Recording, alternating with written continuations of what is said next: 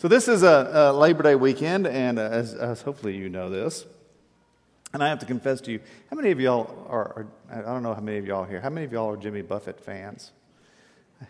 So, you know, the live album on Jimmy Buffett, you know, it's Labor Day weekend. So I keep hearing Jimmy Buffett in my head. So this could be a problem. So it's not conducive to concentrating, you know, right? I mean, you, you kind of, oh, yeah, Jimmy Buffett, okay. Uh, so, anyway, um, so, you know, Labor Day, uh, for those of you just, just briefly, um, the, the, the, origins of Labor Day, it, it, became a holiday in 1894. It goes back a ways. And uh, it did that after um, several major uh, conflicts between the labor unions and the employers. And uh, after the Pullman strike uh, was the, kind of the last one, in which um, actually things became violent and people were, were killed. Uh, and so uh, it was an attempt to bring some reconciliation between the labor movement and, uh, and industry. Uh, is what it was originally about. And we've kind of lost that connection with it now. You know, most time now, you know, Labor Day is just a day that we get off. And so, you know, people kind of don't think about it much. And, and uh, so I, I, want to play a little bit with it this morning because I think we've lost some of the uh, understanding of Christian understanding of what labor is about. Uh, years ago, uh, my district superintendent in Corpus Christi, and I can't remember what the setting was, but he made some comment about something or another. And, and I said, I'm sorry, I can't be there because I'm working that day because I had things at the church I was doing that day. And he made the comment back. He says, Oh, in the church, we don't have to work we just get to serve the Lord. Now, you know, my first, you know, I'm sorry, I'm a little bit of a cynic, so, you know, my first response was kind of go, but, but, but, but, but, but then what bothered me was the idea that somehow or another, that, that somehow or another work was not okay. You know, there was a, a negative kind of connotation or inference there about the value of work. Um, and, and, so that really kind of bothered me, and it took me a long time to kind of put that together. So I want to play with that uh, with, with, you some this morning because uh, in, my, in my background and my upbringing, uh, work is a noble and a good thing. Uh, so I want to unpack that a little bit this morning and talk about a theology of labor with you. Uh, let's pray. O Lord, may the words of my mouth and may the meditation of our hearts be acceptable in your sight, for you alone are our rock and our Redeemer. Amen. So I want to go back first to, uh, to, to, Genesis, just remind you that, you know, in the beginning, you know, God worked. Uh, and, and, he gets to the point where things are finished. And, and I want to stop because you all want to go to the, to the day off on this. And I, am just going to say, we're going to get to the day off, but that's not today. The day one work. Uh, Thus the heavens and the earth were finished and all their multitude. And on the seventh day, God finished the work that he had done. And he rested on the seventh day from all the work that he had done. Now, I know, you know, we don't think of God as working, and, and certainly not in the sense that, that we do. Uh, but when God speaks, you know, uh, the word goes forth and it becomes reality. And so there's, there is an agency in what God does. God is creating, God is making, God is constantly, in an ongoing sense, uh, in, in, this labor of, of work of creation of the life that we live in. And that's recognized in the, in the early scripture that, you know, God, God works in, in the creation, God is at work. Uh, and, and then the Lord God took the man and put him in the Garden of Eden to till it and keep it. So the Lord God creates us to be workers with him in doing this. So God creates all this and then he puts us in it to till it and to keep it. And, and we're called to be ongoing co workers or co laborers with God in this great work of love that God is about. Uh, and, and so, work for us is, is part of joining together in this labor of love with God that continues. So there's this kind of a, an overarching kind of understanding that, that work is this noble kind of thing, uh, that, that even God enters into it. And then in Proverbs, you get kind of the, the specific things that a lot of us are used to hearing about. And a lot of these you're going to know by heart. And uh, of course, if you grew up with my grandmother, you'd know them better, but that's okay because um, my grandmother used to like to quote these to me. Uh, you know, Proverbs 6, you know, go to the ant, you lazy bones, consider its ways and be wise. Without having any chief or officer or ruler, it prepares its food in summer and gathers its sustenance and harvest. Uh, Proverbs 12, uh, those who till their land will have plenty of food, but those who follow worthless pursuits have no sense, and, and one presumes no food. Uh, Proverbs 14, in all toil there is profit, but mere talk leads only to poverty. And that was one of my grandmother's favorites because I was kind of a mouthy teenager, you know, and so I'd mouth off. And then she'd say, you know, uh, in all toil there's profit, but mere talk leads only to poverty. And I'd go, thanks a lot. Uh, but, but you know, the, the reality of that, the understanding of that, and, and these formed kind of the part of the basis of what we think about as the Protestant work ethic. Uh, and, and, we'll talk about a little bit more about that in a couple of weeks. But, but you know, the, the Protestant work ethic obviously can go too far uh, and get out of control, but, but there is a value in it um, that historically sometimes we don't always recognize. Uh, but, but there is a value in this understanding that, that when culture values work, that those cultures tend to be more productive. Uh, Harvard did a, a, study where they went back and they looked at um, uh, development projects over the last 50 years. And so they, they reviewed all these and they'd studied them and, and were looking at them worldwide. And, and what they found was in, in those projects were what we would think of as the Protestant work ethic, where that was part of the project and it was taught to people, uh, those projects resulted in an increase in income and, and an improvement in life and lifestyle. Uh, in those projects where that was not part of the plan, uh, they tended to result just in dependency and the handout. And so there, there is a value in this and understanding that, that there is a value in working and providing for yourself and those around you. And that kind of brings you to this first little picture I want to give. Uh, these are different ways of thinking about work. They come out of Robert Lewis's work on uh, Quest for Authentic Manhood. Uh, and so the first way of understanding work is to think about it as paycheck driven. Uh, and, and I'd say this is where a lot of us are, but, but understand that all of these build on each other. They don't as we move forward, you know, it doesn't mean that the first one no longer applies. It's just that there's additional understandings. Uh, and the, so this is paycheck driven, you know, and, and I work because I want to meet my needs and the needs of my family. You know, anyone who does not provide for their relatives and especially their own household has denied the faith and is worse than an unbeliever. Or I work because I have to. For even when we were with you, we gave you this rule the one who is unwilling to work shall not eat. Now, I'm, I'm going to say a little bit about the, the church in Thessalonica. Uh, when Paul was writing to, this, uh, to them, the church in Thessalonica was convinced that Jesus was coming back, you know, like really soon, like, you know, like next Saturday uh, Jesus is going to show up. And so they had this tendency, you know, we'll, well, we'll just sit here on the porch and, and wait. You know, why should we go out and do anything? Because, you know, Jesus is going to show up next Saturday.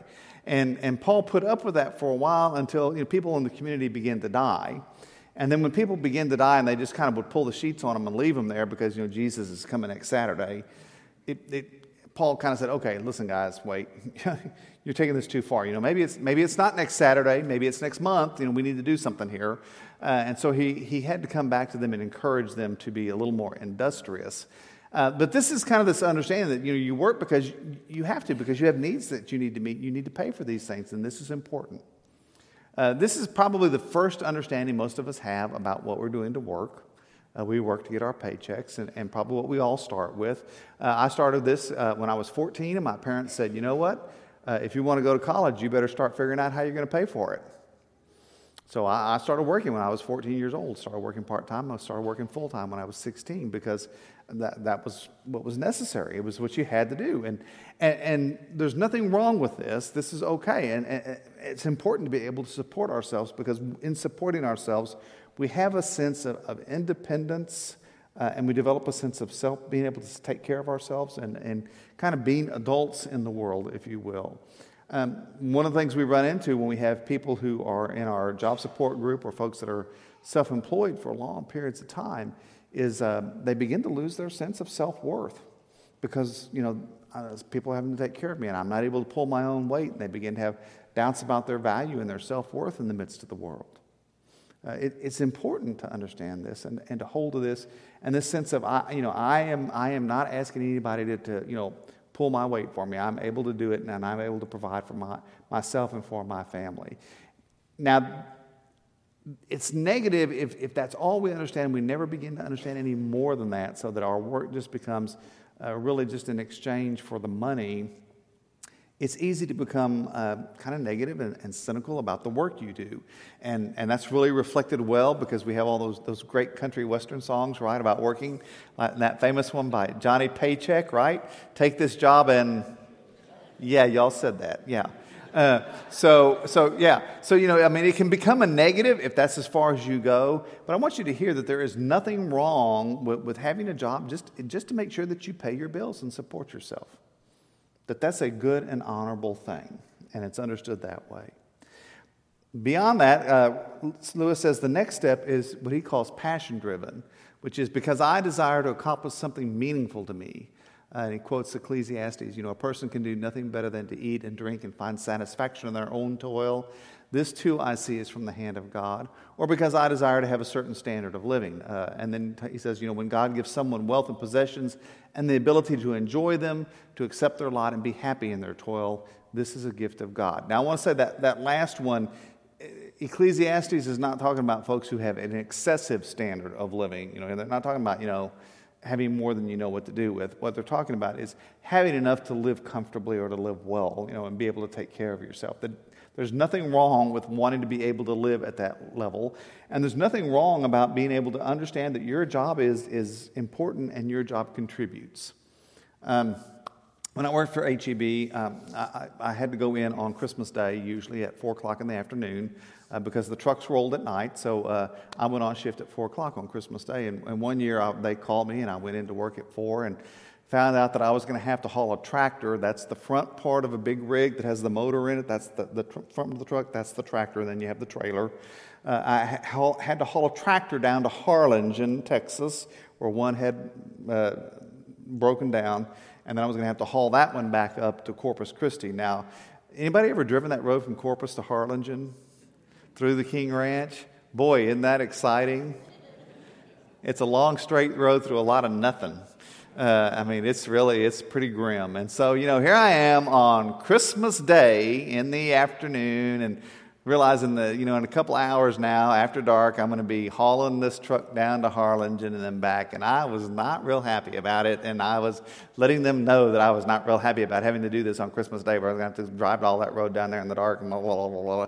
And, and, and my supervisor, man by the name of Manuel Benavides, uh, finally says, well, he says, stop. He says, let me ask you, let me ask you a question. Do you have any anybody at your house this year for Christmas? And I said, Well, yeah, our, our, aunts and uncles and some of our cousins are with us. He says, Yeah. He says, Are, are they going to eat tomorrow? And, and I said, Yeah, I'm sure we're going to, you know, we had a big meal today. We'll have a big meal tomorrow. And I said, Well, is it possible that y'all will have to go to the grocery store tomorrow and, and buy more groceries? And I'm going, Oh, yeah, probably, the way we eat. And, and he goes, Well, he says, uh, How do you suppose all those groceries are going to get to the store? I said, Well, they're, they're, they're going to be going there on the trucks tonight. Hmm. So if you don't take this down there, that means somebody down in Harlingen's, they're not going to be able to go to the store tomorrow, aren't they? Okay. Yeah. All right, I get it. But, but but it began to reframe my understanding because you know all I was thinking about was how inconvenient this was for me. But the truth is, what I was doing was enabling HEB to have food on the shelves tomorrow, so that people would have food on their tables, right? And that's important. And most of our jobs have that element to it. I mean, it contributes to our society in one way or another. You're providing some service that is going to be valuable to someone in one way or another. And to begin to reframe your job and understand, oh, you know, sometimes tilling and keeping the garden is, is just kind of doing the grunt work it takes. You know, somebody's got to pull the weeds and do all that stuff. But it contributes to the well being of the community and of the society. And, and, and to this day, I still have a special warm place in my heart for HEB Grocery Company. Uh, you know, you know they, they enabled me to go to college, uh, and uh, their employment did that and, and to seminary, and so uh, I owe them a great debt of gratitude. And, uh, and we still like to shop there. And you know, anybody, if you've ever lived out of the area where they don't have HEBs, right? You come home, isn't it wonderful? Yeah. I mean, HEB does a great job, and they do a really fine job with what they do. And my son is so thrilled that they're back in South Texas again now, where, where there's an HEB store just around the corner from where they live. Uh, so I have a great uh, warm heart because, you know, they put food on a lot of tables across South Texas. Uh, but it's, it's something that we do. And understand that our work has purpose to it. Uh, whatever it is, our work has purpose to it. And, and sometimes it's really obvious.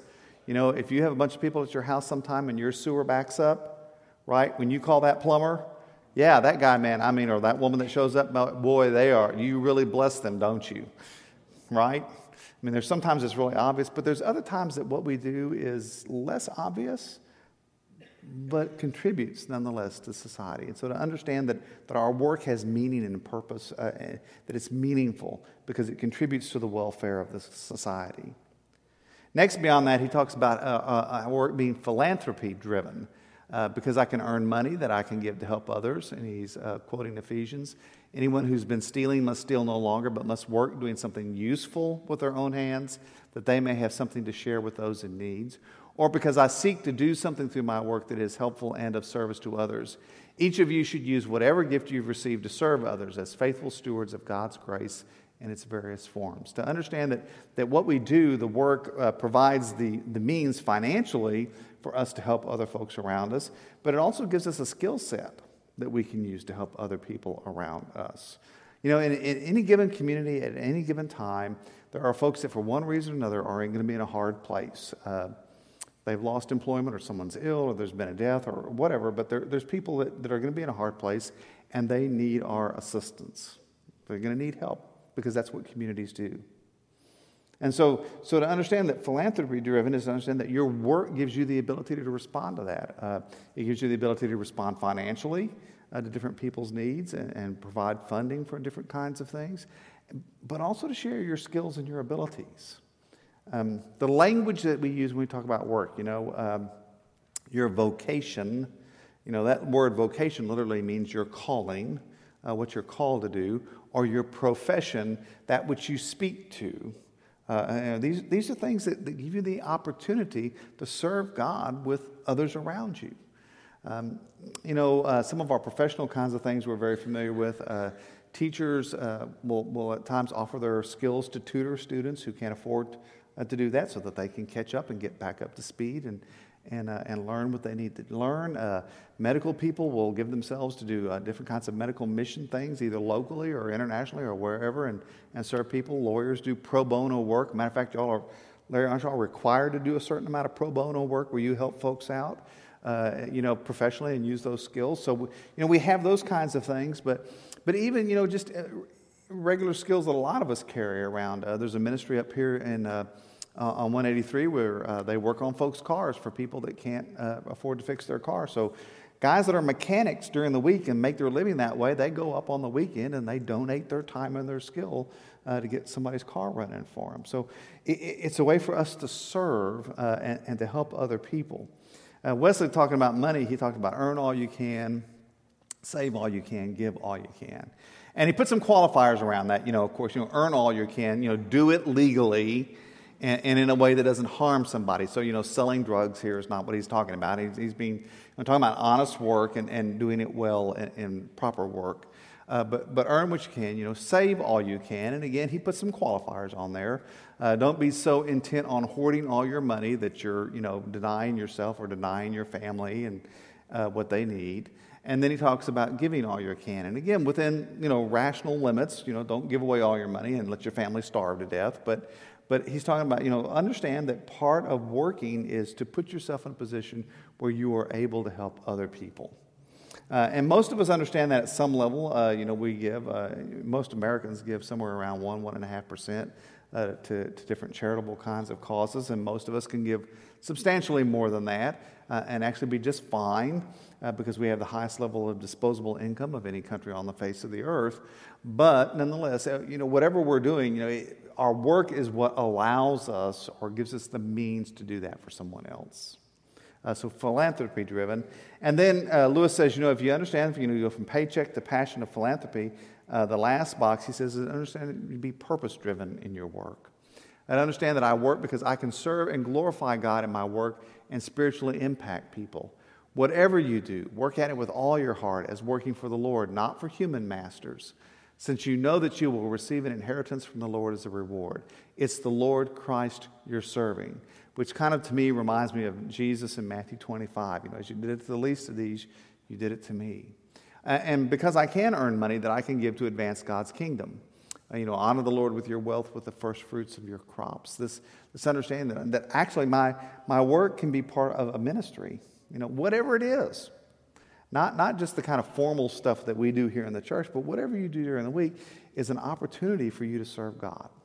Uh, Brother Lawrence uh, left a wealthy family and went into the monastery. And uh, if you read his history, uh, he was convicted that he needed to offer up everything he did to God. So uh, they started him off, as they did a lot of the, the, monks back then, in the kitchen, you know, and he washed the pots and pans and mopped the floors and did stuff. And so before he'd mop the floor, he'd say, you know, Lord, you know, let me do this task to your honor and glory. And then he'd mop the floor. And when he got done, then he'd pray again. And he said, Lord, I want to offer this, you know, clean floor up to you as uh, to your honor and glory. And if there's a way for me to do it better, I want you to show me how to do that.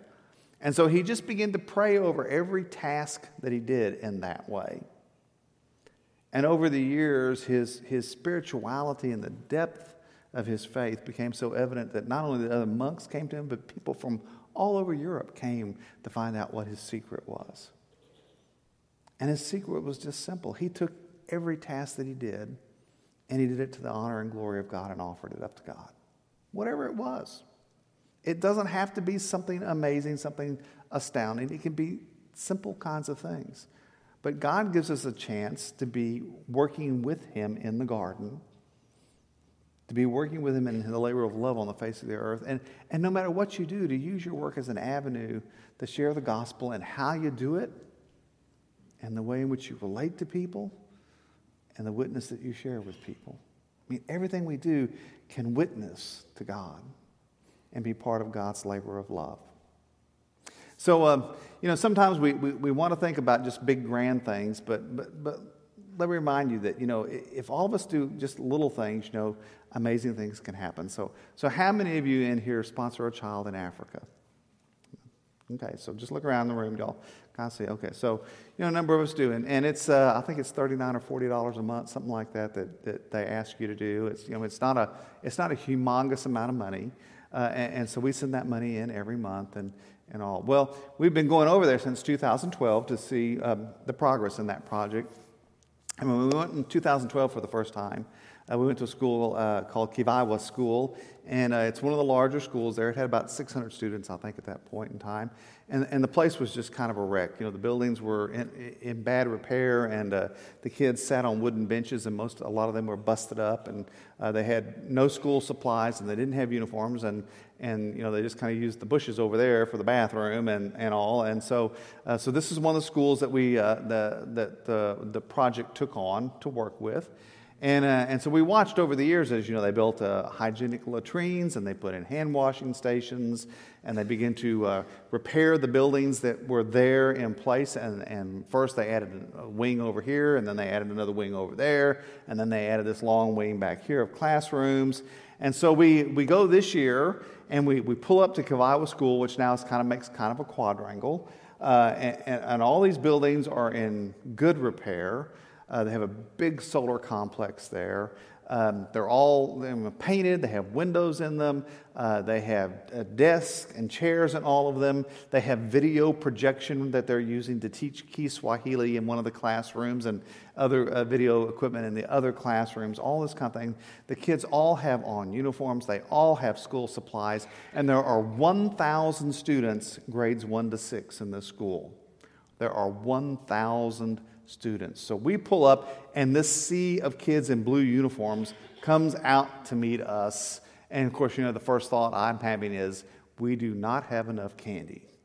Uh, but, but I mean, it's just amazing because, you know, remembering what this looked like before, and now to see, you know, almost twice the number of kids in this school that's been built and equipped and fixed up, and they have supplies and they have uniforms, and they're there and they're learning, and they walk us in and they sit us on the front porch of the building, and then they begin to go through kind of the welcoming uh, that they had prepared for us, all of us from World Vision that were there, and uh, and this is one classroom of students.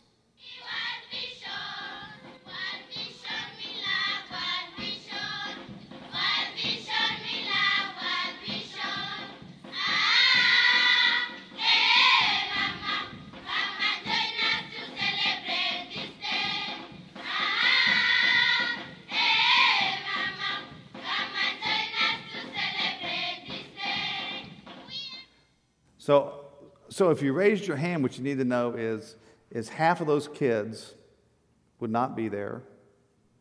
They wouldn't have uniforms. They wouldn't have supplies. They wouldn't have a school to go to. But if you raised your hand, that little bit you send in, you, you help make that possible. You help make that possible. And if all of God's people all around the world would, would lean into that and own that and understand that ability, that God has called us into this, this work that He's doing, what kind of amazing things could happen? So I, I, want you to hear that, you know, as you go out for Labor Day, that, you know, God, God's invited us into this. I mean, He's given us this opportunity. Whatever you do, whatever you do, God's given us the opportunity to be part of God's ongoing labor of love on the face of the world, to be part of God's ongoing work of loving grace. Let's pray.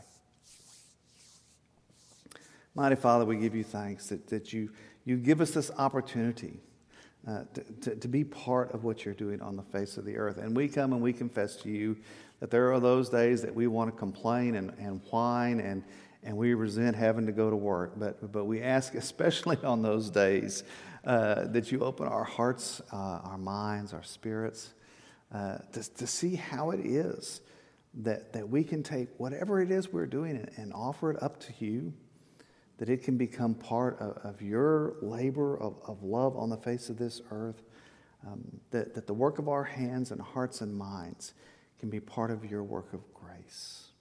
Uh, we ask you to open us to that and to see, be, enable us to see it. And we ask this in the name of Jesus Christ. Amen.